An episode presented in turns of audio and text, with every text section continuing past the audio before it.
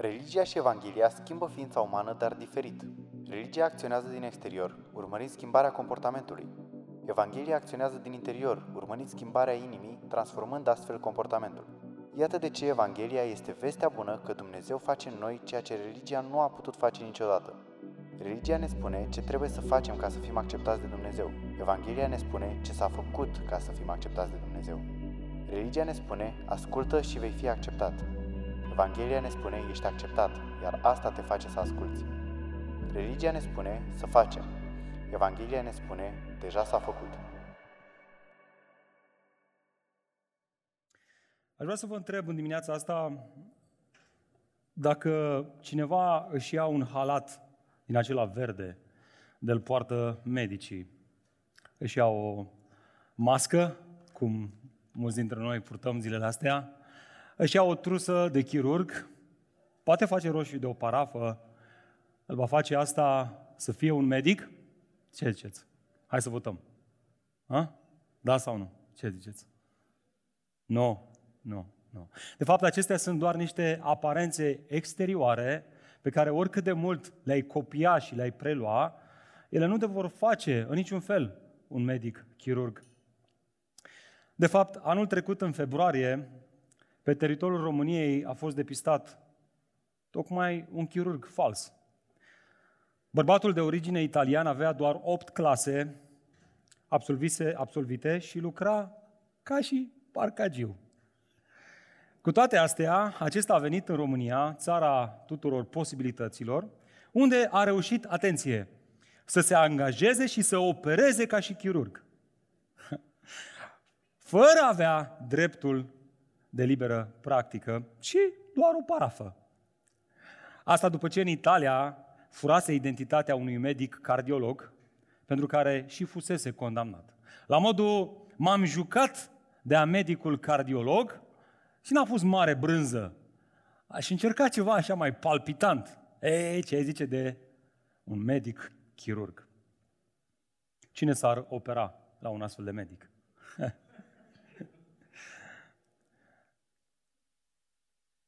De fapt, în România, pentru a deveni medic chirurg, ne vor spune medicii, am aflat și eu săptămâna asta, trebuie să petreci șase ani de zile în uh, școala medicală, facultatea de medicină, iar apoi încă șase ani de zile rezidențiat. În total 12 ani. Dacă reușești să treci pas cu pas, fără frâne, fără examene neluate, să aduni creditele și să promovezi an de an, după 12 ani, cu un examen foarte dificil, s-ar putea, s-ar prea putea să primești această licență de liberă practică și să fii numit un medic chirurg. E bine, asta îl face pe un medic să fie medic. Însă aceeași întrebare răsună și în lumea spirituală. Întrebare. Până la urmă, ce face un creștin să fie un drept creștin? Asta ne place. În România se vorbește despre ideea de drept creștin. Ce ne face pe noi, credincioși, să fim cu adevărat creștini? Ce ziceți? Faptul că cineva frecventează o biserică, este generos cu ceilalți, citește Biblia, se mai și roagă din când în când, și în general este un om bun. Asta îl va face pe acesta un drept credincios? Ce ziceți? Da sau nu? Cineva ar putea răspunde, nu, asta este, domnule, prea puțin. La modul, dacă un medic muncește 12 ani pentru a fi un medic, cu cât mai mult ar trebui să o facă un creștin. E prea puțin, ar trebui să fie mult mai greu, mult mai multe lucruri pe care ar trebui să le îndeplinească. Dar, dragilor, oricât de legitim și onorabil ni s-ar părea un astfel de răspuns, el reflectă, de fapt, o mare eroare. În viața creștină totul este fix pe dos de ceea ce ne învață experiența vieții. Viața asta seculară ne învață, fă și abia atunci vei putea fi. Muncește din greu, împlinește toate cerințele astea și atunci, dacă vei reuși, vei fi. În timp ce în viața creștină învățăm că lucrurile stau tocmai pe dos, făcut și doar crede în ce s-a făcut. Și abia atunci vei putea fi. Iată de ce Martin Luther spunea despre asta, în fiecare săptămână predic oamenilor justificarea prin credință, pentru că în fiecare săptămână aceștia o uită. Este ceva în experiența noastră de zi cu zi, obișnuită, care ne determină să afirmăm că ceea ce Biblia învață despre ce înseamnă să fii un credincios drept este o abordare greșită. Este prea simplă. Așa că ne lăsăm inspirați de ce se întâmplă în jurul nostru. Uităm ceea ce Biblia ne învață și ne apucăm pe calea asta în care încercăm să ne justificăm înaintea lui Dumnezeu prin tot felul de cerințe pe care le punem noi acolo. De ce se întâmplă asta? Deoarece mereu ceea ce Dumnezeu descoperă ca fiind adevărat, Satan va veni să falsifice și să înșele cu tot felul de scurtături mincinoase. Nu-i place să descoperim calea justificării prin credință. Nu-i place să descoperim acel lucru care ne face cu adevărat să fim un credincios drept, așa că va veni și ne va spune, nu, no, stai să vezi, uite aici o scurtătură, uite aici o altă cale, uite iau pe aici, iau pe aici și la un moment dat o să spunem noi, bă, dar ce am de pierdut? Până la urmă, dacă este o scurtătură, dacă tot ajung la destinație, o iau și pe calea asta. În felul acesta nu facem altceva decât să arătăm calea și destinația vieții creștine. Dacă ții notiție, iată ideea centrală a acestui mesaj. Ascultă, dragule, cele mai mari piedici pe calea creștină, pe calea creștinului drept, nu vin din faptul că nu am cunoaște calea adevărată, ci că aceasta este presărată cu tot felul de scurtături false. Ai fi un nebun să nu crezi asta. Există acolo un leu care răgnește cu toată forța lui, încercând să ducă în rătăcire, dacă este cu putință, chiar și pe cei aleși. Să-i ducă pe o altă cale, pe un alt drum, unul fals. Dumnezeu vine și spune adevărul și Satan vine și falsifică. Se îmbracă în haine de lupi. Se prezintă ca fiind un medic chirurg adevărat, dar este fals. Și ne vrea să ne ducă în rătăcire. Oameni, circunstanțe, religii, obiceiuri, tradiții, mai nou podcasturi, cărți, filme și așa mai departe, care ne vor ieși în cale, având un singur scop, să ne spună că poți ajunge la destinație, dar pe un drum oarecum ușor diferit. Poate chiar mai scurt pe alocuri. Ce ai de pierdut? Hai să mergem pe el, nu-i așa? Dar aceștia sunt precum niște hoți care nu fac altceva decât să încerce să fure singurul lucru care îți poate, care îmi poate garanta că ești, că sunt pe calea adevărată, că pot și astfel pot să fiu și să mă numesc un credincios drept. Știți care este acela? Care este răspunsul tău?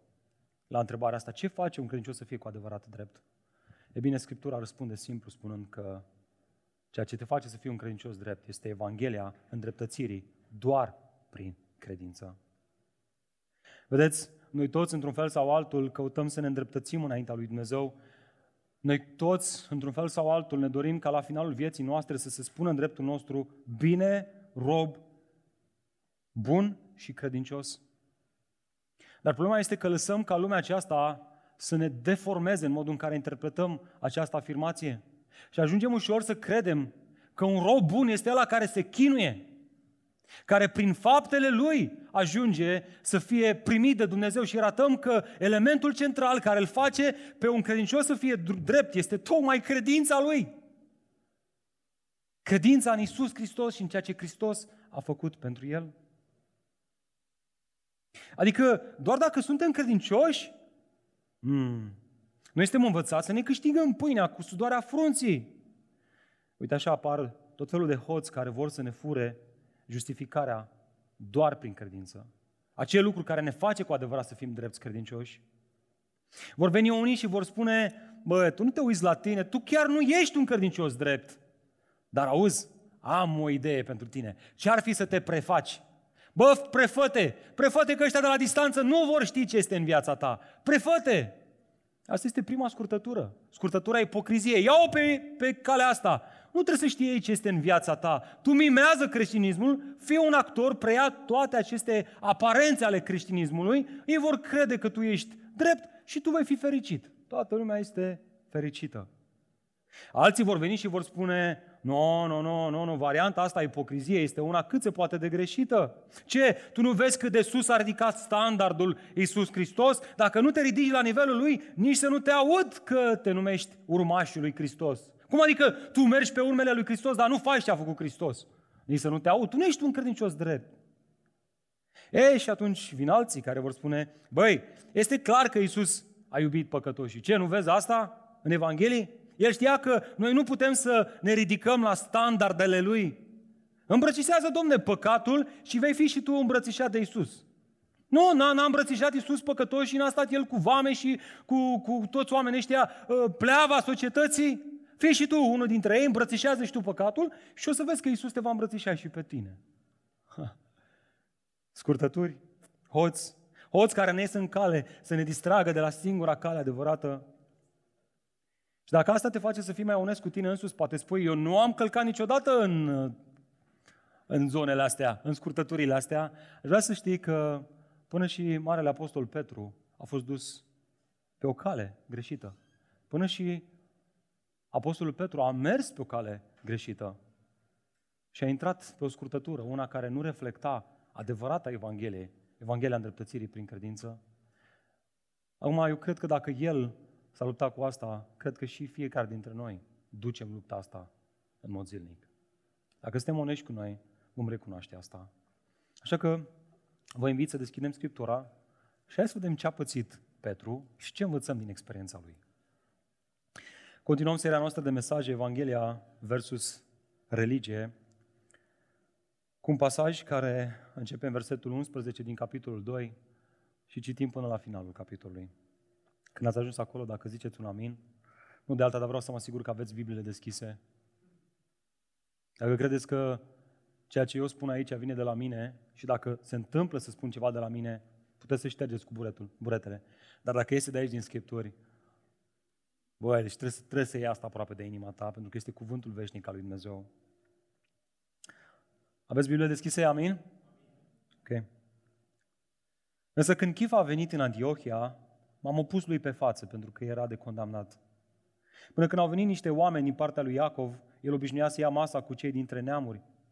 Dar când au venit ei, n-a mai făcut-o și s-a separat, temându-se de cei circumciși. Și ceilalți iudei s-au unit cu el în această ipocrizie.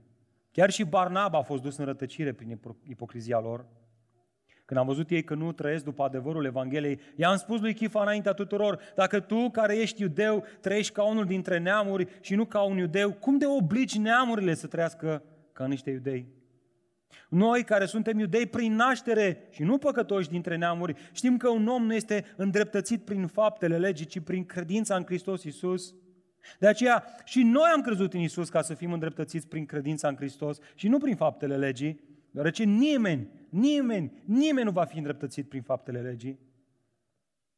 Dar dacă în timp ce căutăm să fim îndreptățiți în Hristos, noi înșine am fost găsiți păcătoși, este oare atunci Hristos unul care încurajează păcatul?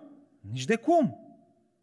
Însă dacă eu zidesc din nou lucrurile pe care le-am dărâmat, mă arăt ca unul care încalcă legea Căci eu prin lege am murit față de lege ca să trăiesc pentru Dumnezeu. Și acum urmează un verset pe care cei mai mulți dintre noi poate că l-am învățat pe de rost.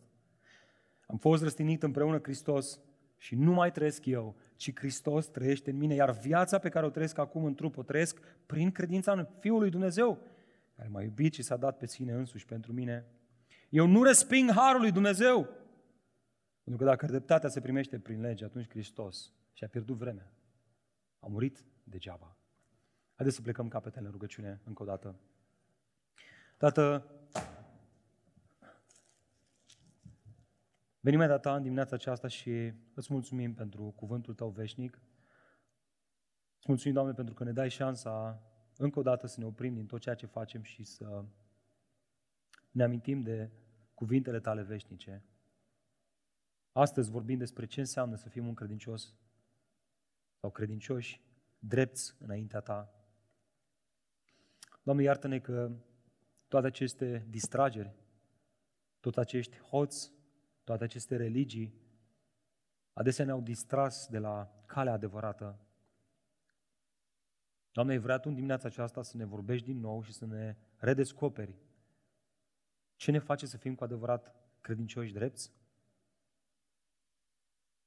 Nu pentru că un predicator, un mesager spune niște idei, ci pentru că aceste idei vin de aici, din cuvântul tău veșnic. Duhul Sfânt mărturisesc că mă sunt atât de incapabil să proclam acest adevăr. De aceea mă, mă, mă bazez în totalitate pe tine, pe faptul că tu iei cuvântul veșnic, îl apropii de inimile noastre și îl faci glorios. Fă pentru gloria numelui Lui Hristos. Amin. Dragilor, nu știu cum sunteți voi, însă mărturisesc că pentru mine acest pasaj a fost o provocare foarte mare săptămâna asta. M-am luptat puternic cu acest text, efectiv mintea mea parcă nu vrea să cuprindă aceste adevăruri. Și în timp ce mă rugam și mă gândeam la asta, mi-am dat seama că asta se datorează și faptului că se dă o luptă spirituală foarte mare. Așa că vă invit, acolo unde sunteți fiecare dintre voi, în timp ce ascultați aceste cuvinte, vreți să vă uniți împreună cu mine în rugăciune? Vreți să ascultați acest cuvânt rugându-vă? Doamne, vorbește-ne! Doamne, smerește-ne! Doamne, dă-ne capacitatea de a înțelege aceste adevăruri și mă rog ca Domnul să lucreze cum știe El mai bine. Iată întrebarea cu care navigăm în acest text. Dacă ții notițe, notează această întrebare. De ce să ne ferim pentru a rămâne pe calea îndreptățirii prin credință? Da, este adevărat, am văzut în viața mea că am avut parte de tot felul de hoți care au încercat să mă distragă. Adesea mă întreb, până la urmă, ce mă face să fiu cu adevărat un credincios drept înaintea lui Dumnezeu? Pentru că am toate aceste variante și mă simt confuz. Așa că întrebarea noastră, Doamne, vorbește-ne, spune-ne de ce anume trebuie să ne ferim, care sunt acele scurtături false, uh, dublate de cel rău prin minciună și înșelătorie, de care ar trebui să ne ferim, pentru că astfel să rămânem pe calea adevărată, cea pe care o știm și cea pe care apostolii și profeții au descoperit-o în Noul Testament. E bine, când mă uit în textul acesta, văd că trebuie să ne ferim de trei lucruri.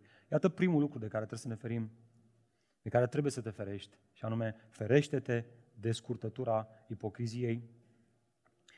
Atunci când ne gândim la Sfinții Apostoli, inevitabil ne gândim la cei oameni cucernici și extrem de spirituali. Spre exemplu, dacă ne gândim la cei doi apostoli pe care avem în textul nostru de astăzi, Pavel și Petru, ne gândim la cei doi parteneri care în pasajul precedent, pe care l-am studiat acum două duminici, au dat mâna pentru a duce Evanghelia mai departe, care au fost uniți. De fapt, unitatea dintre cei doi apostoli, specific Pavel și Petru, este păstrată cu sfințenie în istoria bisericii, prin tot felul de icoane. Și am adus și eu una cu mine în dimineața aceasta, icoana îmbrățișării lui Pavel cu Petru. Ceea ce este special această icoană, pe care așteptăm să o vedem și noi, este că în ea, observați, cei doi își îmbrățișează trupurile atât de tare încât uh, fețele lor se ating una pe cealaltă. Și citind câteva comentarii pe marginea acestei icoane, imagini găsite în uh, bisericile străvechi, se comentează spunând că, băi, uite-te la icoana asta, mă. Cei doi apostoli au fost atât de uniți, măi, nu s-au certat niciodată, măi. Ce sunt apostolii lui Hristos, măi, sunt, sunt oamenii lui Dumnezeu, sunt sfinții lui Dumnezeu, măi. Uite-te la ei, măi, exemplu de unitate, uite cum se, cum se îmbrățișeau ei. Uh, hai să vedem dacă stă în picioare varianta asta, versetul 11. Noi nu ne lăsăm duși de tot felul de păreri care pot fi spuse și ne uităm în Cuvântul lui Dumnezeu. Versetul 11. Uitați-vă cu mine, dacă aveți Biblie, vă rog să vă uitați împreună cu mine. Vreau să vedeți cu ochișorii voștri. Însă când Chif a venit în Antiohia, m-am opus lui pe față, pentru că era de condamnat. Acesta este, fără îndoială, unul dintre cele mai tensionate episoade din Noul Testament. Pavel îl înfruntă deschis pe Petru, mustrându-l, contrazicându-l și acuzându-l în fața tuturor. Ce-o fi făcut Petru să merite o așa dojană, s-ar putea întreba cineva? Păi haideți să vedem. Ne uităm tot în text, versetul 12 în continuare. Ne răspunde chiar Pavel. Până când au venit niște oameni din partea lui Iacov, el obișnuia să ia masa cu cei dintre neamuri. Dar, când au venit ei, n-a mai făcut-o și s-a separat temându-se de cei circumciși.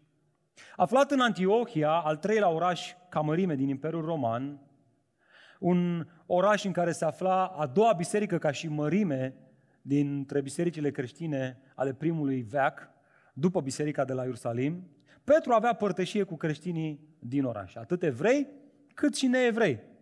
Iar asta consta și în a sta la masă cu aceștia. Ori dacă cunoști cât de cât contextul biblic, asta ar trebui să te facă să spui, ups, cum adică Pavel, un evreu, stătea la masă cu neevrei? Noi știm că legea le interzicea evreilor să facă una ca asta. Și totuși, Petru o făcea. Dar nu, nu oricum, atenție la text. Ia uitați-vă, obișnuia să ia masa cu cei dintre neamuri. Altfel spus, devenise un obicei, unul care îl practica în fiecare zi.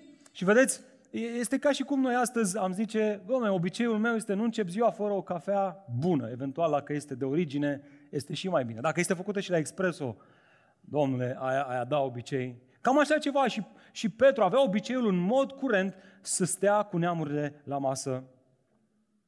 Ori asta ar trebui să ne determine să ne întrebăm oare ce l-o fi convins să o facă? Dintr-un evreu care niciodată nu stătea la masă cu un evrei, într-un evreu care acum stă la masă.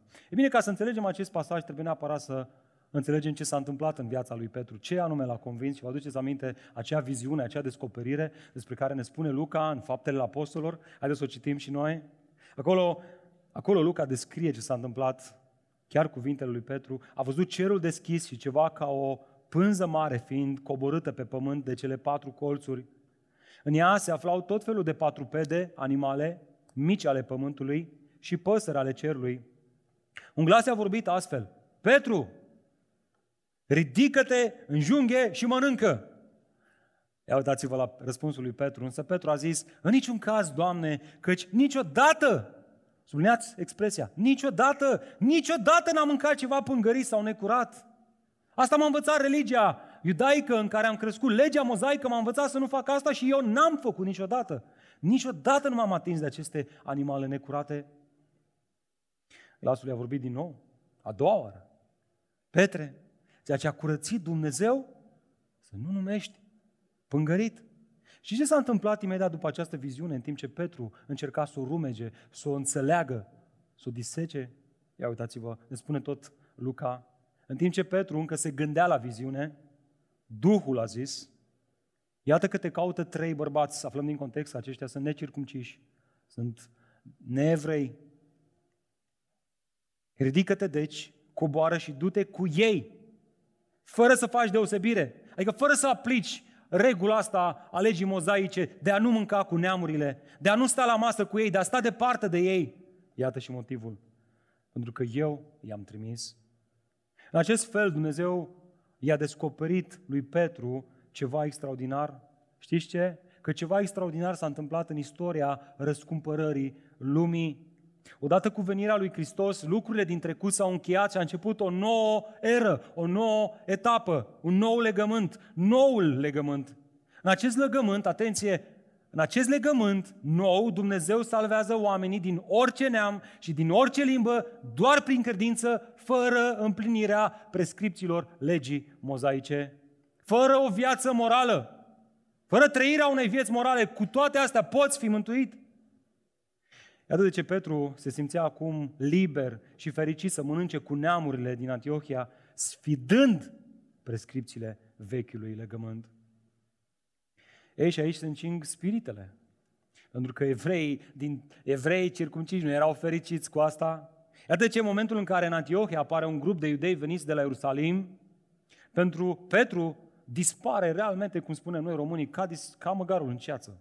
Stătea cu oamenii ăștia la masă, obișnuia să facă asta, apar oamenii ăștia, băi, era aici, mă, mânca cu noi. Unde? Unde a plecat ăsta? Iată de ce, iată cum, versetul 12 în continuare, dar când au venit ei, n-a mai făcut-o și s-a separat, temându-se de cei circumciși. Vreau să vă întreb, oare uitase Petru acea revelație supranaturală primită de la Dumnezeu? Oare uitase Petru acele convertiri supranaturale din casa lui Corneliu, când, uh, la fel cum peste evrei, s-a coborât Duhul Sfânt și a botezat cu Duhul Sfânt și au început să vorbească în limbi și în casa lui Corneliu și ei au fost botezați cu Duhul Sfânt și au experimentat același har pe care evreii l-au experimentat în faptele Apostolului capitolul 2 cu ocazia cinzecimii? Nu, nici de cum. De fapt, dacă vreți o ilustrație, este ca și cum ai avea un prieten cu care ieși la restaurant și comanzi, mai folosesc și ilustrații cu mâncare, ce să faci? Ajută un mare platou grill.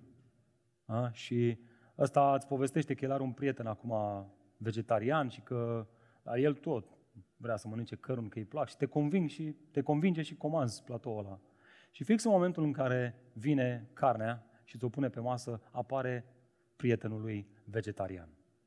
Și nu mai vezi pe prietenul tău care te-a convins să comanzi platoul ăla, cum, își, cum îți împinge tot platoul la mare de patru persoane în fața ta și își trage paharul cu apă în față. Ce zici? Băi, ipocritule, Băi, tu mai făcut mă să comanda asta, eu vreau să mănânc o salată și tu care te lauzi că ai tu un prieten, uite mă ce îmi faci. Băi, ești duplicitare, ești cu două fețe. Ceva similar, dar cu un impact spiritual mult, mult mai mare. A experimentat și Petru, Petru în viața lui. Uitați-vă în versetul 13. Și ceilalți iudei s-au unit cu el în această ipocrizie. Chiar și Barnaba a fost dus în rătăcire prin ipocrizia lor. Dragilor, observați acum prima scurtătură în calea creștinului? Este chiar ipocrizia. Termenul grecesc mai poate fi tradus și cu a juca fals sau a fi un actor, a fi ceea ce, a pretinde că ești ceva când de fapt tu nu ești acel lucru, a fi fățarnic, cum spune Cornelescu. Va mai mult observați ceva atât de evident în acest text, ceva ce, ce mi-a atras atenția, versetul 13, prima parte. Și ceilalți iudei s-au unit cu el în această ipocrizie. Dragilor, ipocrizia este contagioasă. Păi dacă Marele Petru a făcut așa, cu toate că noi am avea ceva rețineri, mergem și noi pe mâna lui. Iată de ce este atât de important ca într-o biserică sănătoasă, liderii ei să nu joace teatru, să nu fie falsi, falși, să nu pretindă ceva ce ei nu sunt. Iată de ce atunci când ei au, au o perioadă mai grea în viața lor și vin la biserică, ei nu trebuie să, să-și pună un zâmbet pe care, pe care nu-l au. De ce? Pentru că riscul este ca toți ceilalți să se uite la acești oameni și să-i copieze în ipocrizia asta. Și să ajungem o biserică de oameni în care toți zâmbesc, în timp ce toți avem probleme. Ipocrizia. Ipocrizia este un pericol foarte mare. Iată de ce Pavel este nevoit să intervină atât de categoric în această situație. Și ascultați, pentru Pavel, problema nu era doar că Petru, un apostol, trăia duplicitar, ci că făcând asta, el nu făcea altceva decât să compromită Evanghelia îndreptățirii prin credință. Uitați-vă cu mine versetul 14. Ascultați cuvintele lui Pavel. Când am văzut ei că nu trăiesc, sublinează expresia asta, după adevărul Evangheliei, I-am spus lui Chifa înaintea tuturor, dacă tu care ești iudeu trăiești ca unul dintre neamuri și nu ca un iudeu, cum de obligi neamurile să trăiască ca niște iudei?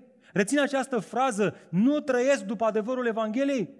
Petru știa adevărul Evangheliei, îi fusese descoperit de Dumnezeu, îi fusese dublat prin această voce a Duhului Sfânt în viața lui, prin aceste experiențe din casa lui Corneliu. El știa adevărul Evangheliei, dar nu avea curaj să trăiască după adevărul Evangheliei.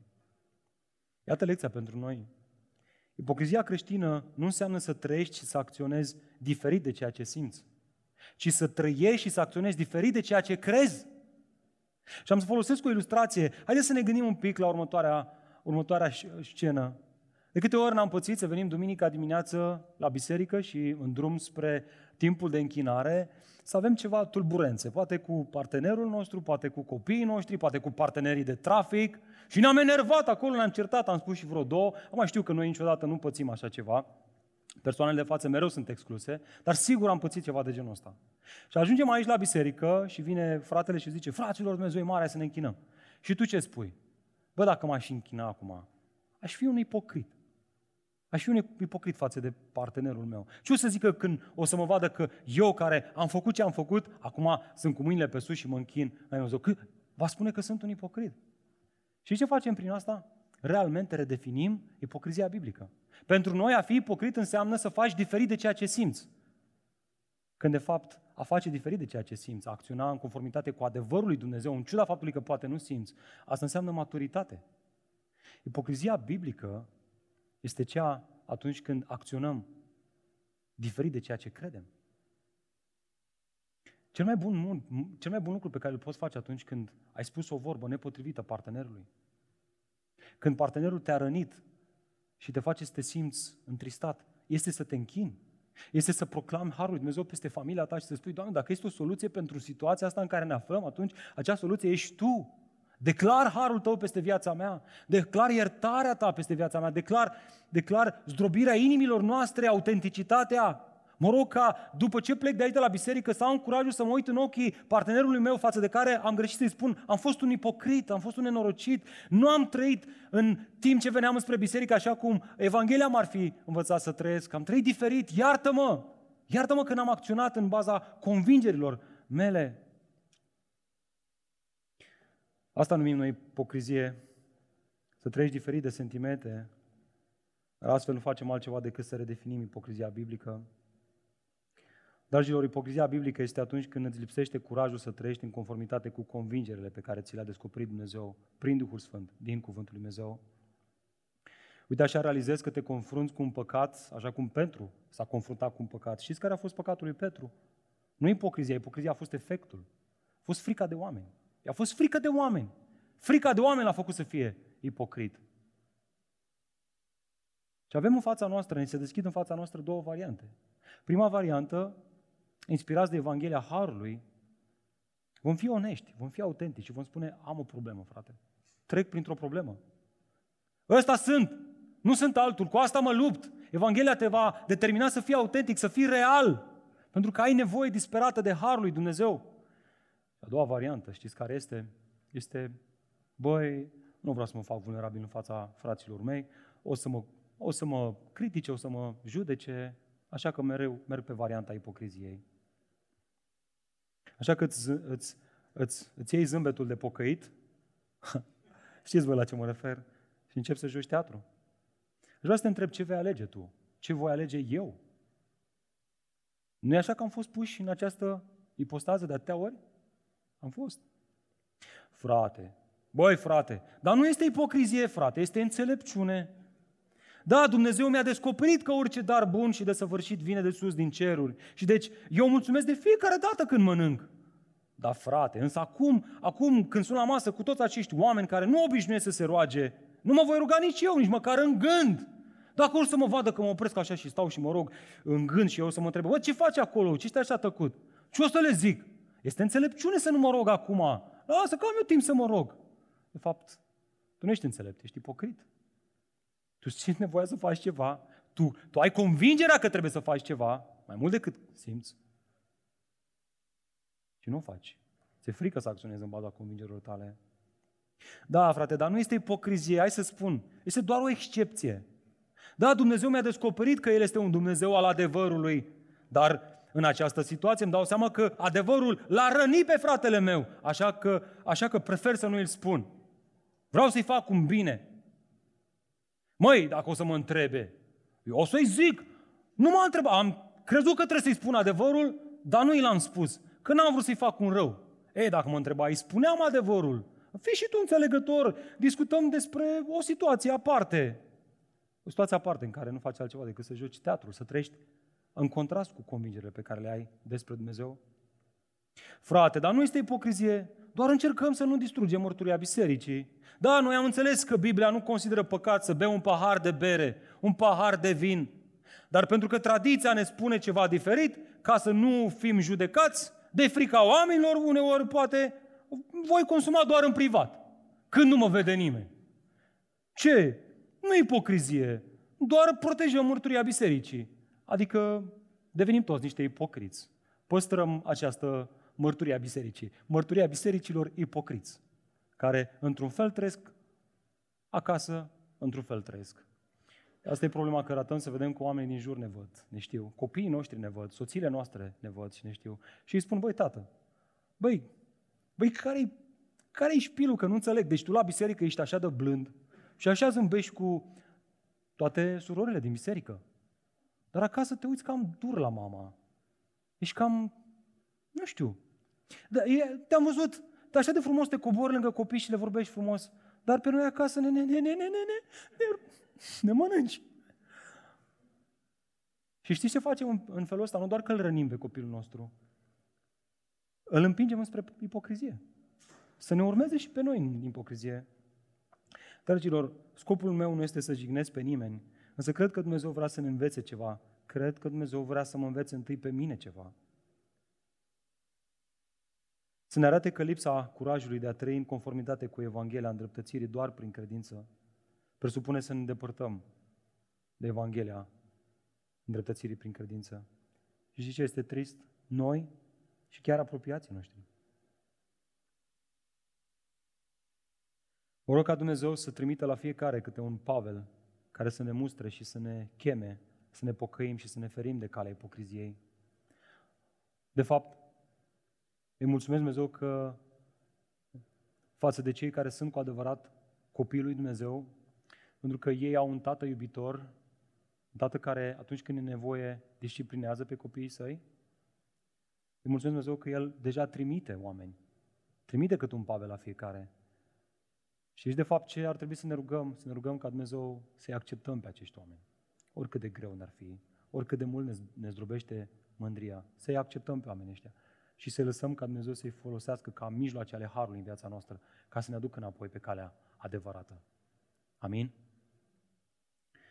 De ce să ne ferim pentru a rămâne pe calea îndreptățirii prin credință? Te rog să nu uiți, ferește-te de scurtătura ipocriziei. Și apoi, în al doilea rând, ferește-te de scurtătura legalismului sau moralismului.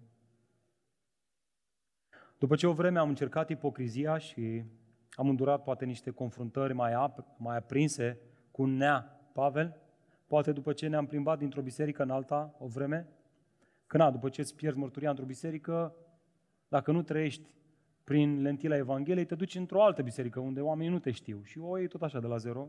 Și credeți-mă, nu vreau să jignesc pe nimeni. Gândiți-vă la asta, gândiți-vă în dreptul vostru la asta. Ca să nu mai ajungem niciodată în acea postură rușinoasă, zicem noi, Domnule, acum sunt dispus să fac orice, numai să fiu și eu în sfârșit un credincios drept.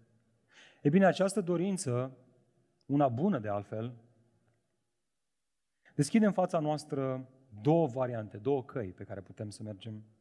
Două căi pe care le anticipează și Pavel și pe care le prezintă în continuare. Iată, două variante de îndreptățire înaintea lui Dumnezeu. Atunci când te decizi că nu mai vrei să mergi pe calea ipocriziei, ai două variante posibile, doar două. Notează-ți-le. Mai întâi, îndreptățirea prin faptele legii. Realmente, acum intrăm în uh, cele mai importante pasaje din Galateni, 15 și 16. Ratez aceste două pasaje, ratez inima cărții Galateni. Ascultați cuvintele lui Pavel. Noi, care suntem iudei prin naștere și nu păcătoși dintre neamuri, știm că un om nu este îndreptățit prin faptele legii. Termenul lege se referă aici la suma tuturor poruncilor lui Dumnezeu. Iar expresia faptele legii se referă la împlinirea acestora. E bine, iudeii credeau că pot fi îndreptățiți prin păzirea acestor legi. Poziția lor era aceasta. Singurul mod de îndreptățire este prin muncă grea. Trebuie să te trudești. Trebuie să faci tot ceea ce poruncește legea și să te abții de la tot ceea ce interzice legea. Dacă faci toate acestea, ei bine, atunci, la final, vei reuși și Dumnezeu te va accepta ca și credincios drept. Și aici este amărăciunea că o astfel de abordare te conduce de pe drumul ipocriziei pe care ai fost, pe drumul înșelării de sine. Acceptarea în prezența lui Dumnezeu necesită perfecțiune morală absolută. Fiecare gând, cuvânt sau faptă trebuie să fie în conformitate cu natura și voia lui Dumnezeu, care este una desăvârșită. Iată de ce Pavel se vede nevoit să continue aceste cuvinte cu versetul 15 noi, care suntem iudei prin naștere și nu păcătoși dintre neamuri, știm că un om nu este îndreptățit prin faptele legii. Observați argumentul lui, el compară evrei cu neamurile, iar scopul lui nu este să denigreze, să ridiculizeze, să facă mișto de neamuri, ci din potrivă să arate că etnia evreiască nu reprezintă niciun avantaj înaintea lui Dumnezeu. La modul, da, Dumnezeu ne-a ales, da, Dumnezeu ne-a oferit legea, da, Dumnezeu ne-a trimis o grămadă de profeți, iar toate astea ne-au ajutat să nu păcătuim în halul în care au făcut-o neamurile care trăiau în idolatrie crasă, care trăiau în destrăbălări și în imoralitate fără limite. Însă cu toate astea, Eu, Pavel, primul din neamul meu. Eu care am păstrat legea exemplar. Eu, eu și frații mei evrei ne simțim nevoiți să recunoaștem că și în noi domnește aceeași corupție, exact ca și la neamuri. Cu toate aceste avantaje și noi ne-am descalificat. Băi, băiete, și istoria poporului evreu ne stă mărturie. Nu mai citește vechiul legământ. Eu să vezi, citesc în perioada asta Ezechiel și nu vine să cred în ce, în ce, în ce destrebălări trăiau oamenii aceștia. La întâmplare, Dumnezeu spunea în Osea, pe măsură ce îi trăgeam cu funile mele de dragoste, cu atât ei se îndepărtau mai tare de mine. Au dezamăgit pe Dumnezeu mereu și mereu, mereu și mereu. Legea, profeții, circumcizia și contextul în care ei erau născuți nu i-a ajutat să trăiască într-un mod în care să, să împlinească standardul dreptății lui Dumnezeu. Observați argumentul lui Pavel. Atunci când te compari cu alți oameni mai păcătoși, așa cum făceau evreii cu neamurile, vei dobândi o anume îndreptățire. Dar atunci când te compari cu Dumnezeu, falimentăm cu toții, chiar și cei care falimentează mai rar și mai puțin. Vedeți, îndreptățirea înaintea lui Dumnezeu nu este asemănată cu o probă de sport să ajungi să alergi 50 de metri în 7 secunde. Bă, nu e ușor. Asta este proba pe care o dau polițiștii ca să intre la academie. Vrei să vii aici, trebuie să alergi 50 de metri în 7 secunde. Nu e proba asta, n-ai ce căuta aici. Nu știți cum este asemănată îndreptățirea prin credință? Ca și cum proba asta ar fi să alergi 50 de metri în 0 secunde. Atât de înalt este standardul lui Dumnezeu. Aleargă 50 de metri în 10-0 secunde și te vei îndreptăți înaintea lui Dumnezeu. Atât de perfect este legea lui Dumnezeu, atât de, atât de bună e, atât de desăvârșită este. Cine poate să facă asta? Nimeni. Nimeni. Prin urmare, dacă nu suntem în stare să ne ridicăm la nivelul standardelor lui Dumnezeu, cum am putea să stăm înaintea unui Dumnezeu atât de drept și perfect și să ne considerăm pe, mine, pe noi, să ne declarăm, sunt și eu un credincios drept? Cum am putea să fim un creștin drept? E bine, această realitate conduce atât evreul cât și neevreul înspre a doua și singura variantă de îndreptățire înaintea lui Dumnezeu, cea plănuită de Dumnezeu din veșnicii, și anume îndreptățirea doar prin credință. Dați-vă cum continuă versetul 16, a doua parte. Observați contrastul acolo? Subliniați-l, încercuiți-l. Ci, două litere, atât de mici, dar atât de importante. Pavel creează un contrast aici. Ci, prin credința în Hristos Iisus, de aceea și noi am crezut. Noi care? Noi evrei, până și noi evrei, care reușeam să alergăm 50 de metri în două secunde, până și noi a trebuit să ne încredem în Dumnezeu, în Isus, ca să fim îndreptățiți prin credința în Hristos și nu prin faptele legii, deoarece nimeni nu va fi îndreptățit prin faptele legii. În aceste două versete, Pavel introduce pentru prima dată în cadrul acestei epistole, acestei scrisori, expresia îndreptățit prin credință. Iar aceasta este centrală în înțelegerea Evangheliei Harului. Elimini îndreptățirea prin credință și nu mai ai Evanghelia Harului. Ai o Evanghelie, poate, adică o veste bună, nu că ar fi o altă veste bună, dar e o veste bună falsă. O veste bună care în final se va dovedi că este o veste rea, una înșelătoare, una care nu te conduce nicăieri. Nimeni nu poate înțelege și deveni un cred, cred, creștin drept, adevărat, dacă nu înțelege această doctrină esențială în creștinism. Atenție, n-am spus că nu poți să deveni creștin, născut din nou, dacă nu, nu știi toate profunzimile justificării prin credință. N-am spus asta. Dar dacă ai fost justificat prin credință, îți vei da viața să înțelegi justificarea prin credință, pentru că asta te face să fii credincios. Și astăzi justificare prin credință. Și pentru a o înțelege, trebuie să o rumegăm neapărat în felul în care ne-o prezintă Scriptura. Observați cum, în contrast cu faptele legii, de fapt, în aceste versete, Pavel apelează la un artificiu literar pentru a, ex- a explica această doctrină a justificării prin credință.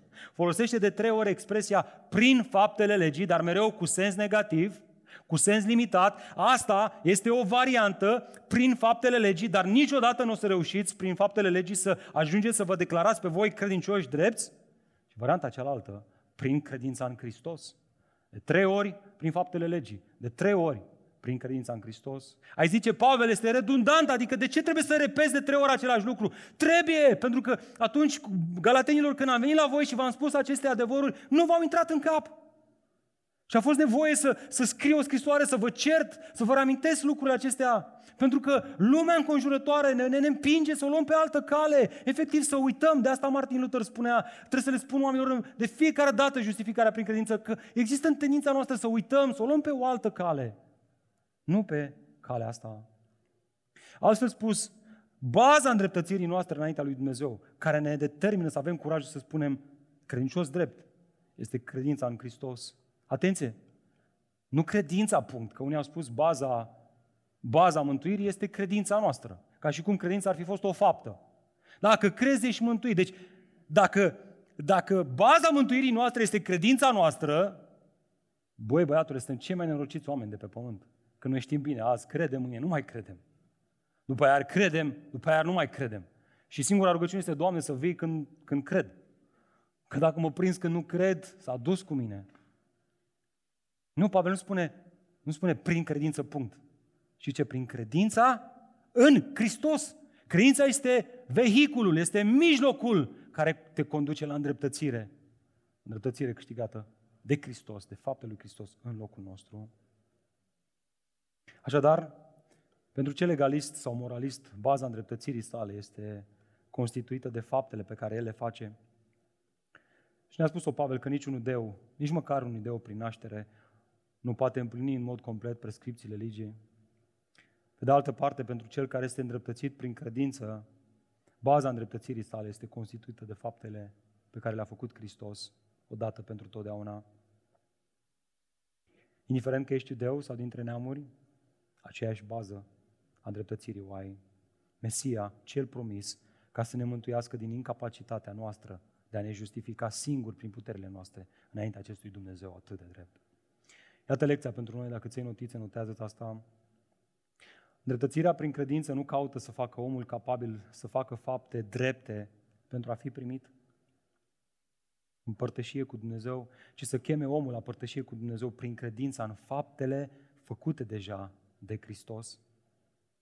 Asta l-a determinat pe Martin Luther să afirme în latină simul justus et peccator. Nu mă dau mare că știu să citesc latină, că habar n-am, dar poate luați fraza asta și o căutați pe Google să vedeți ce frumos dezvoltă Luther acest adevăr. Adică noi suntem în mod simultan justificați și păcătoși în același timp.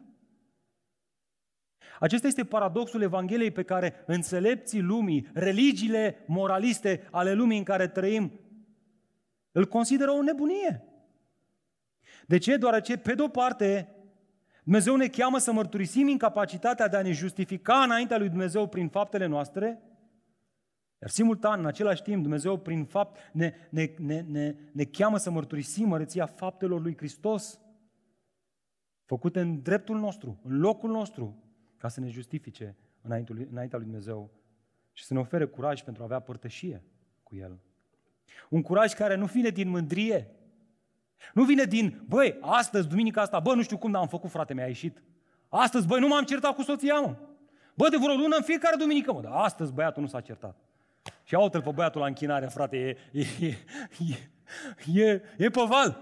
Nu-l oprește nimeni. Nu asta, o astfel de închinare și o, o închinare care vine din mândrie și din drobire, la modul, Doamne, știu că sunt un nenorocit, am, am trăit bine, adevărat, mi-am dat covrigii la omul ăla sărac, dar am dat mai mulți bani la biserică luna asta, da, am făcut lucrurile astea.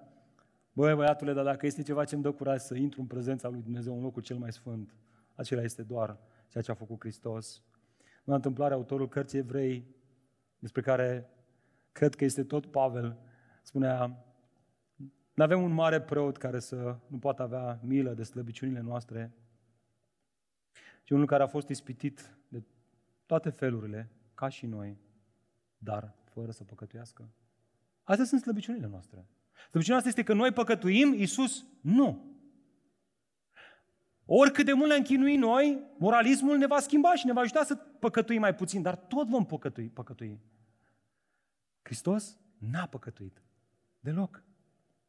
Iată concluzia. Așadar, să ne apropiem cu îndrăzneală de tronul Harului, ca să primim îndurare și să găsim har care să ne ajute la timpul potrivit. Care este timpul potrivit? Timpul potrivit despre care vorbește Pavel aici este din momentul în care Dumnezeu te-a, te-a, te-a născut din nou și te-a dus în, în, în, în sfera asta a noului legământ și până când Hristos va reveni a doua oară, când îți va da un trup slăvit care nu, mai va, nu va mai fi supus slăbiciunilor. În toată această perioadă de timp, în tine există acest, acest simul, ace, această realitate simultană, justificat prin credință și păcătos în același timp. În toată perioada asta ești dependent total și după aia în veșnicie de ceea ce Dumnezeu a făcut pentru tine. În toată perioada asta ești dependent total. Ești slab. Ești slab. Dar asta te face să alergi spre Hristos, ca fiind mijlocul prin care intri în locul cel mai sfânt și te bucuri de prezența lui Dumnezeu. Dragilor, sper că deja ați realizat faptul că legalismul sau moralismul nu fac altceva decât să ne distragă de la Evanghelia îndreptățirii prin credință și să ne cheme la a prelua noi controlul mântuirii noastre prin faptele noastre bune. Iată de ce atunci când moralistul sau legalismul vine la tine și te întreabă ce ar trebui să fac eu ca să fiu mântuit? Și ce trebuie să-i răspunzi? Totul. Vrei, vrei să te justifici înaintea lui Dumnezeu prin faptele bune? Am răspunsul pentru tine. Trebuie să faci totul. Băiete, totul! Ai ratat o virgulă? Te-ai compromis și ți-ai pierdut posibilitatea de justificare.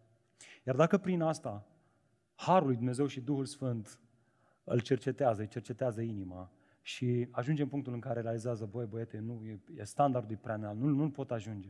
Nu pot ajunge la standardul Sfințeniei lui Dumnezeu. Nu am cum să ajung acolo. Atunci înseamnă că Duhul lui Dumnezeu îl pregătește să-i pot spune Evanghelia Harului Dumnezeu, în speranța că se va pocăi și va îmbrățișa această justificare doar prin credință.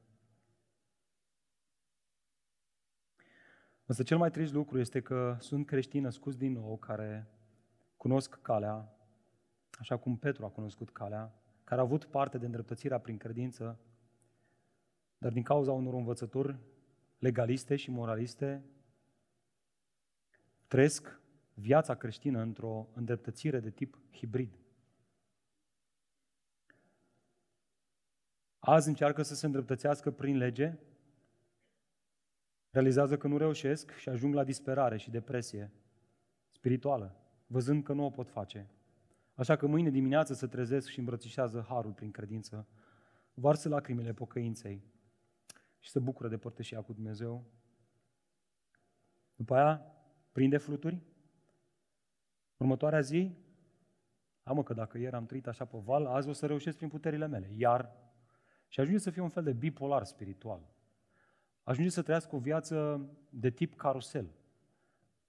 Vine la biserică duminica, mamă, să aude predicarea justificării prin credință și așa, lent, nu, nu în viteză mare, dar lent, așa, ușor, ușor, ușor. La închinare, înainte de predicare, este, ai mă, mică, sunt aici, aproape că mor, mai, mai, mai bine nu mai pot să mai stau în picioarele mele spirituale, știi? Și aude închinare, aude predicarea și așa ușor, ușor, ușor și pac, ajunge și vede, respiră aerul curat al Harului lui Dumnezeu și se bucură, știi? Și luni dimineața se trezește și zic, Doamne, să vezi cum trăiesc eu viața asta pentru Dumnezeu, că drept, frate, gata. Păi și face ceva, că bam, știi? Greșește, spune o minciună. Nu veghează, spune o minciună, dar de nicăieri spune o minciună. Depresie totală, frate, gata, nu mai știe de el. Știi? Carusel așa, deci uite, așa e, așa e viața noastră.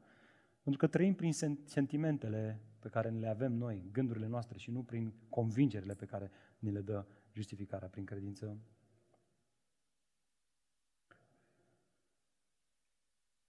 Frate, sună destul de bine viața asta creștină trăită prin Evanghelie, prin această Evanghelie a îndreptățirii prin credință.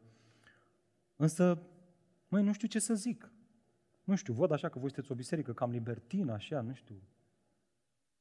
Era unul aici, tot sărea, nu știu ce tot făcea. Nu știu ce să zic. Nu cumva sunteți și voi din ăștia care dați în libertinisme? Nu e frică puțin. Bine, Pavel anticipează o astfel de obiecție și o tratează în continuare. Haideți să vedem cu ce închide el acest capitol atât de frumos. De ce să ne ferim pentru a rămâne pe calea îndreptățirii prin credință? În al treilea rând, ferește-te de scurtătura libertinismului. Uitați-vă, uitați-vă cu mine versetul 17. Dar dacă în timp ce căutăm să fim îndreptățiți în Hristos, noi înșine am fost găsiți păcătoși și acum Pavel dă glas criticilor săi, critici care sunt și astăzi aici. Este oare atunci Hristos unul care încurajează păcatul? Băi, bună întrebarea. Băi, bună rău. Aici Pavel dă glas criticilor săi care argumentau cam așa. Această doctrină a îndreptățirii doar prin credința în Hristos, fără faptele legii mozaice, este, domnule, foarte periculoasă. Iar dacă i-am fi întrebat pe aceștia de ce spun asta, aceștia ar fi răspuns prompt. Păi pentru că slăbește simțământul credinciosului de responsabilitate morală și impresia noastră este că încurajează o viață imorală, păcătoasă. Observați, aceștia îl acuzau pe Pavel de libertinism, că încurajează o viață trăită în desfrâu și libertinaj, cu alte cuvinte, dacă așa stau lucrurile cu îndreptățirea prin credință, atunci concluzia noastră este că această credință în Hristos, acest tip de credință în Hristos, devine o licență pentru a păcătui. Adică nu contează că sunt aici sau aici, justificarea prin credință mă declară mereu drept. Deci, indiferent unde sunt, din punct de vedere moral, eu sunt în continuare drept înaintea lui Dumnezeu. Prin urmare să trăim ca să se mulțească păcatul, frățică, să trăim, așa e har, libertate, trăim cum o fi. Haideți ce spune Pavel la treaba asta, versetul 17. Observați ce spune el acolo, cu semne exclamare, nici de cum. Pavel respinge în mod categoric această acuzație. Nu, Hristos nu încurajează păcatul, el nu poate fi considerat autorul acestuia. Și asta este poziția bisericii noastre. Noi, noi nu mergem pe calea libertinismului. Noi nu încurajăm păcatul. Noi nu încurajăm asta, pentru că Hristos nu ne încurajează să facem asta.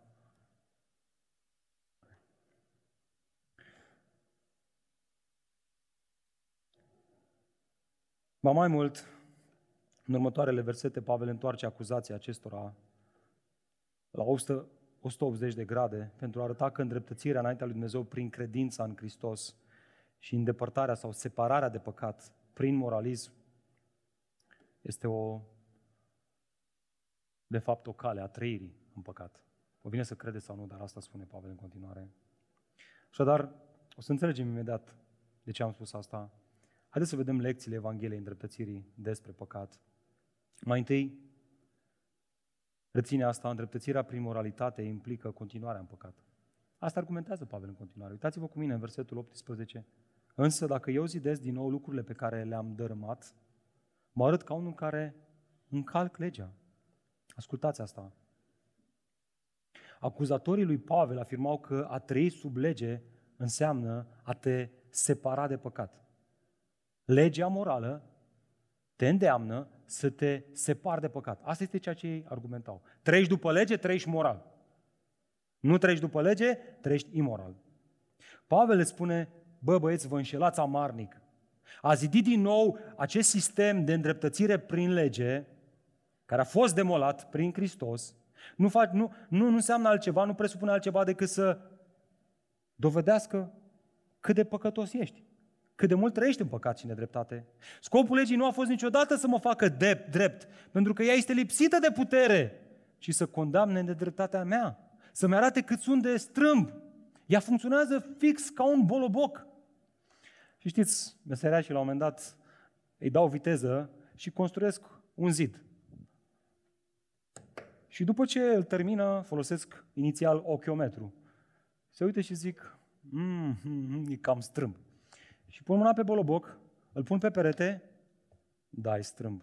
Ia bolobocul, iar se uită, iar pune bolobocul și îl pune de vreo 20 de ori. De parcă dacă va pune de vreo 20 de ori bolobocul, se va îndrepta peretele. Se va îndrepta peretele?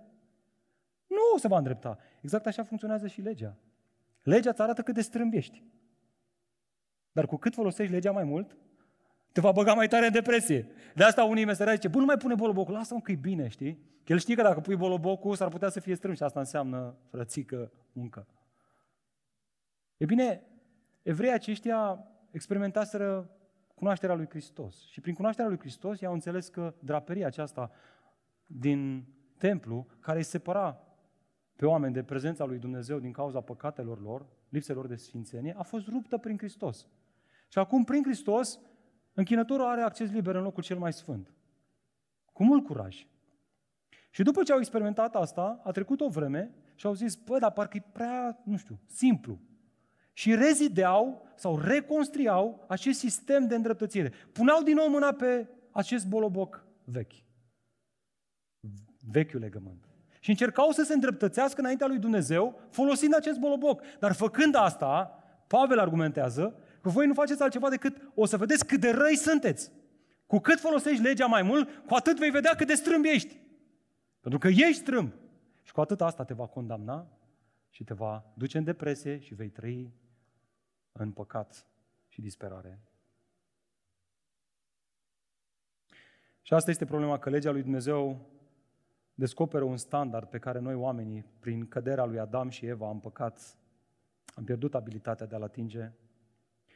Noi suntem astăzi precum niște meseriași care și-au pierdut mâinile și picioarele, cărora li se cere să construiască un bloc turn cu 50 de etaje. Oare vor putea să facă asta? Nu vor putea să facă asta. Prin păcatul lui Adam și Eva, omul și-a pierdut abilitatea de a trăi moral înaintea lui Dumnezeu. Standardul moralității lui Dumnezeu este prea înalt pentru aparatul moral pe care îl are ființa umană căzută în păcat. Niciodată nu vom putea să împlinim prescripțiile legii în starea căzută în care ne aflăm noi. Niciodată. Niciodată în lumea aceasta. Care este soluția atunci? Iată a doua lecție. Eliberarea de moralitate implică moartea față de ea. Versetul 19 și 20 Căci eu prin lege am murit față de lege ca să trăiesc pentru Dumnezeu. Am fost răstignit împreună cu Hristos și nu mai trăiesc eu, ci Hristos trăiește în mine. Iar viața pe care o trăiesc acum în trup, o trăiesc prin credința în Fiul lui Dumnezeu care m-a iubit și s-a dat pe sine însuși pentru mine. Asta este vest, vestea bună. În aceste versete, Pavel ne oferă singura soluție de eliberare din capcana aceasta a moralității. Hristos care s-a dat pentru mine. E bine, Pavel se uită la această moarte istorică și spune, cu toate că, uh, cu toate că și Isus a trăit sub această lege, el nu a încălcat-o cu nimic, ci a făcut mereu ce a spus Tatăl să facă și a ținut legea într-un mod perfect. Astfel, Hristos s-a calificat să-i salveze pe cei păcătoși care niciodată nu vor putea să se justifice înaintea lui Dumnezeu prin trăirea lor. Realmente, Isus vine acolo unde eu și cu tine Începem să ne construim o curte de judecată prin care sperăm noi să ne justificăm înaintea lui Dumnezeu și ascultați, asta face fiecare ideologie a acestei lumi. Numește tu o ideologie a acestei lumi și la finalul zilei scopul ei este să-ți spună cum te poți justifica înaintea lui Dumnezeu. Care sunt metodele prin care fiecare definește Dumnezeul în felul lui. În, în secolul 21, adesea Dumnezeul suntem noi, iar miza este să ne justificăm înaintea noastră, să ne simțim noi bine în pielea noastră, să ajungem noi la nivelul ăla pe care ne-l propunem noi. Fiecare ideologie ne învață cum să construim o curte de judecată în care prin ceea ce facem, prin faptele noastre, prin acțiunile noastre, să ne justificăm înaintea lui Dumnezeu și să ajungem să fim drepți în felul acesta. Ei bine, în timp ce facem asta, Iisus vine acolo lângă noi se uită la noi, se uită la mine, se uită la tine și ne spune, nu vei reuși niciodată să-l determin pe acest judecător drept, infinit de drept, să lovească ciocanul și să declare în dreptul tău nevinovat. De asta a venit Isus. Vine lângă tine, vine lângă mine și îmi spune, nu vei reuși niciodată, prin faptele tale bune, să-l faci pe judecătorul bun, tatăl meu, să lovească ciocanul în dreptul tău, din cauza faptelor tale, să zică nevinovat. Iată de ce acum eu am venit lângă tine. Iată de ce acum eu îți spun toate lucrurile astea. Iată de ce eu acum, prin Duhul lui Dumnezeu, îți deschid ochii să vezi realitatea asta. Pentru că vreau să-ți arăt că dreptatea mea poate să-ți fie atribuită ție prin credință, iar nedreptatea ta să-mi fie atribuită mie. Astfel, va spune Iisus, vom auzi ciocanul lovind de două ori. Mai întâi judecătorul, tatăl meu, va declara nevinovat, în, va declara vinovat în dreptul meu și mă va condamna la moarte din cauza păcatelor tale, ca mai apoi să lovească ciocanul a doua oară și să te declare pe tine achitat și nevinovat. din cauza faptelor mele în locul tău pentru tine. Dragilor, vedeți, în sensul acesta nu mai trăiesc eu, ci Hristos trăiește în mine. Asta mă justifică înaintea lui Dumnezeu. Sigur vom mai greși, dar vom urâ păcatul cu toată ființa noastră, pentru că acum am descoperit adevărata dreptate. Acesta nu este libertinism. Asta nu mă împinge la păcat, ci mă împinge să trăiesc ca Domnul meu care m-a cucerit, care și-a dat viața pentru mine. Asta îl conduce pe Pavel să afirme a treia lecție, și anume, justificarea prin moralitate implică respingerea harului. Versetul 21. Eu nu resping harul lui Dumnezeu pentru că dacă dreptatea se primește prin lege, atunci Hristos a murit degeaba.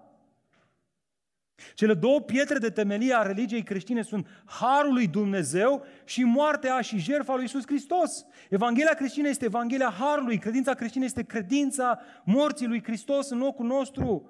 Atunci când cineva insistă că îndreptățirea este prin fapte și că el își poate câștiga mântuirea prin propriile sale eforturi, anulează eforturile lui Hristos, subminează religia creștină și anulează singura putere care îl face în stare să se separe de păcat. Asta este adevărul. Atunci când îmbrățișezi moralismul sau legalismul sau ipocrizia ca mijloc de separare de libertinism, te vei îndepărta de singurul mijloc real de separare de libertinism, și anume Harul lui Dumnezeu. Dragilor, vă mărturisesc că mi-a fost foarte greu să pătrund aceste adevărul cu mintea mea săptămâna asta. Realmente este total opus de ceea ce suntem învățați și ceea ce noi știm în viața noastră de zi cu zi. Este pe contrasens, nu are nicio legătură cu ceea ce știm noi. Și totuși asta vrea să ne spună Dumnezeu, băi omule, băi omule, oprește-te din a mai încerca să te îndreptățești înaintea mea prin puterile tale. Mâinile tale sunt prea sterpe, sunt prea zdrobite, sunt prea lipsite de putere ca să, să, să fii un creștin drept prin ceea ce faci tu. Vino la mine, Iată de ce Iisus Hristos spunea, eu sunt calea, adevărul și viața. Nimeni nu vine la Tatăl decât prin mine. Pavel nu face altceva decât să explice ceea ce Mântuitorul Iisus Hristos spunea. Iată calea, justificarea doar prin credința în faptele lui Hristos. Doar prin El. Doar asta te face să te ridici în picioare, să lași capul jos, în smerenie și adorare față de Dumnezeu și spui, sunt și eu un credincios drept prin Harul lui Dumnezeu. Nu merit. Vreau să cresc. Mă uit la, mă uit la, la lucrarea perfectă a lui Hristos și mă inspiră. Vreau să trăiesc mai sfânt. Urăsc păcatul, urăsc viața trecută, pentru că Dumnezeu m-a luat și m-a smuls din întuneric și m-a dus la viață. Urăsc, urăsc viața aia trecută. Vreau și eu să trăiesc acum pentru Dumnezeu. Dar la finalul zilei, oricât de mult îmi duc mântuirea cu frică și cu cutremur, oricât de mult mă lupt să trăiesc sfânt, chiar dacă o fac și până la sânge, la final, mă așez în fața lui Dumnezeu, las capul jos și spun, Tată, îți mulțumesc că din veșnicie ai plănuit să-L trimiți pe Fiul în această lume să moară pentru păcatele mele și apoi să vină lângă mine și să-mi spună, băi, ești un nebun, ești un nebun că încerci prin puterile tale să te, să te salvezi din starea asta degradată. Îmbrățișează harul pe care l-am lucrat pentru tine. Îți dă ochii spirituali, îi vindecă, ți, ți, dă, ți dă vindecați ca să vezi acest har, să-L îmbrățișezi și să te bucuri de ceea ce Hristos a făcut pentru tine. Oare nu fix asta spunea Pavel și tânărului Tit? Suntem mulți dintre noi tineri aici și luptăm cu păcatul. Și ce spunea Pavel lui Tit? Căci Harul lui Dumnezeu care, atenție, Harul lui Dumnezeu care aduce mântuire pentru toți oamenii, a fost arătat. Deci Harul aduce mântuire, dar nu doar mântuire, mai face ceva. Ne învață, ne instruiește să renunțăm la lipsa de evlavie și la poftele lumești și să trăim în veacul de acum într-un mod cumpătat, drept și evlavios. Dacă vrei să te separi de libertinism, dacă vrei să te separi de păcat, legea morală nu este calea. Legea morală îți va arăta cât de nebun ești, cât de strâmb ești.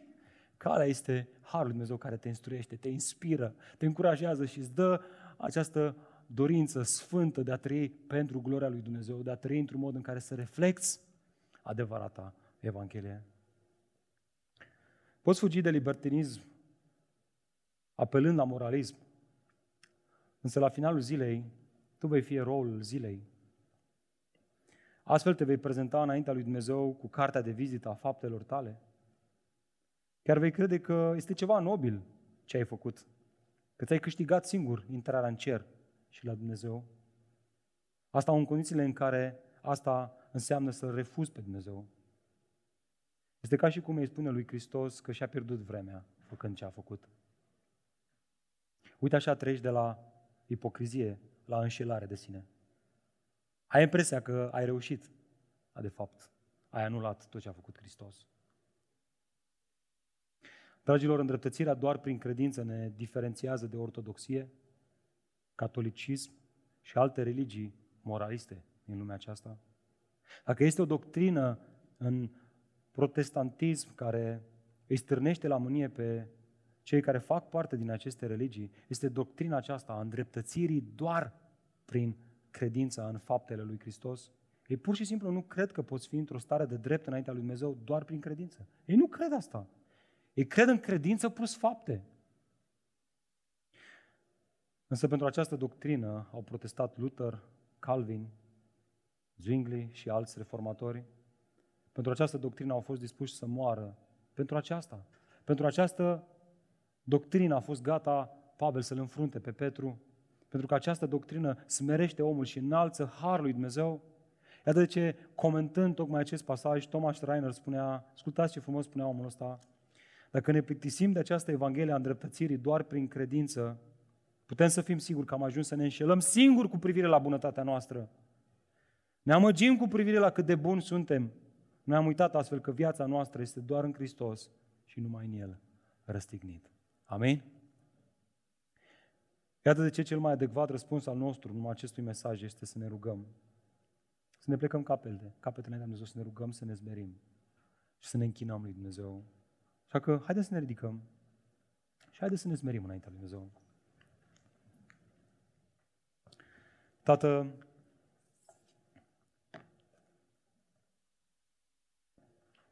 vreau să venim înaintea Ta și să-ți mulțumim pentru harul Tău bogat, care ne-a răscumpărat. Am vrea, Doamne, să venim înaintea Ta și să îți mulțumim pentru șansa aceasta pe care ne-o dai în această perioadă prin această serie de mesaje din Cartea Galateni, să redescoperim Evanghelia Harului. Să mulțumim din suflet, Doamne. Vreau să mă rog în dimineața aceasta pentru cei dintre noi care constrânși de frica de oameni, presiunea contextului în care au trăit, trăiesc un creștinism ipocrit. Și, Doamne, de atâtea ori am fost și eu unul dintre ei. Doamne, te rog să ne ierți că am trăit lipsiți de autenticitate. N-am avut curajul să trăim ceea ce credem. Că îndreptățirea noastră nu vine din faptele noastre. Iartă-ne, Doamne, că adesea am încercat să ne îndreptățim în ochii oamenilor prin faptele noastre bune, ca niște nebuni. Și când am văzut că nu reușim, am început să fim niște actori. Am mimat creștinismul. Doamne, vrei să ai Tu milă de noi în dimineața aceasta și să ne mustri prin cuvântul Tău, așa cum l-ai mustrat pe Petru și să ne dai harul pocăinței? Doamne, am vrea să fim o biserică care nu falsează. Iartă-ne dacă am fost în felul acesta. Nu vrem să falsăm, nu vrem să expunem în jurul nostru ceea ce nu este în inima noastră. Așa, Doamne, să trăim autentic Evanghelia Harului știind că suntem în același timp păcătoși și justificați prin credință. Iartă-ne, Doamne, că uneori când cineva a căzut într-un păcat, un frate de-al nostru, am reacționat de parcă s-a sfârșit lumea și l-am făcut să se simtă ca cel mai mare nenorocit și s-a izolat și a rămas singur, fără ajutor.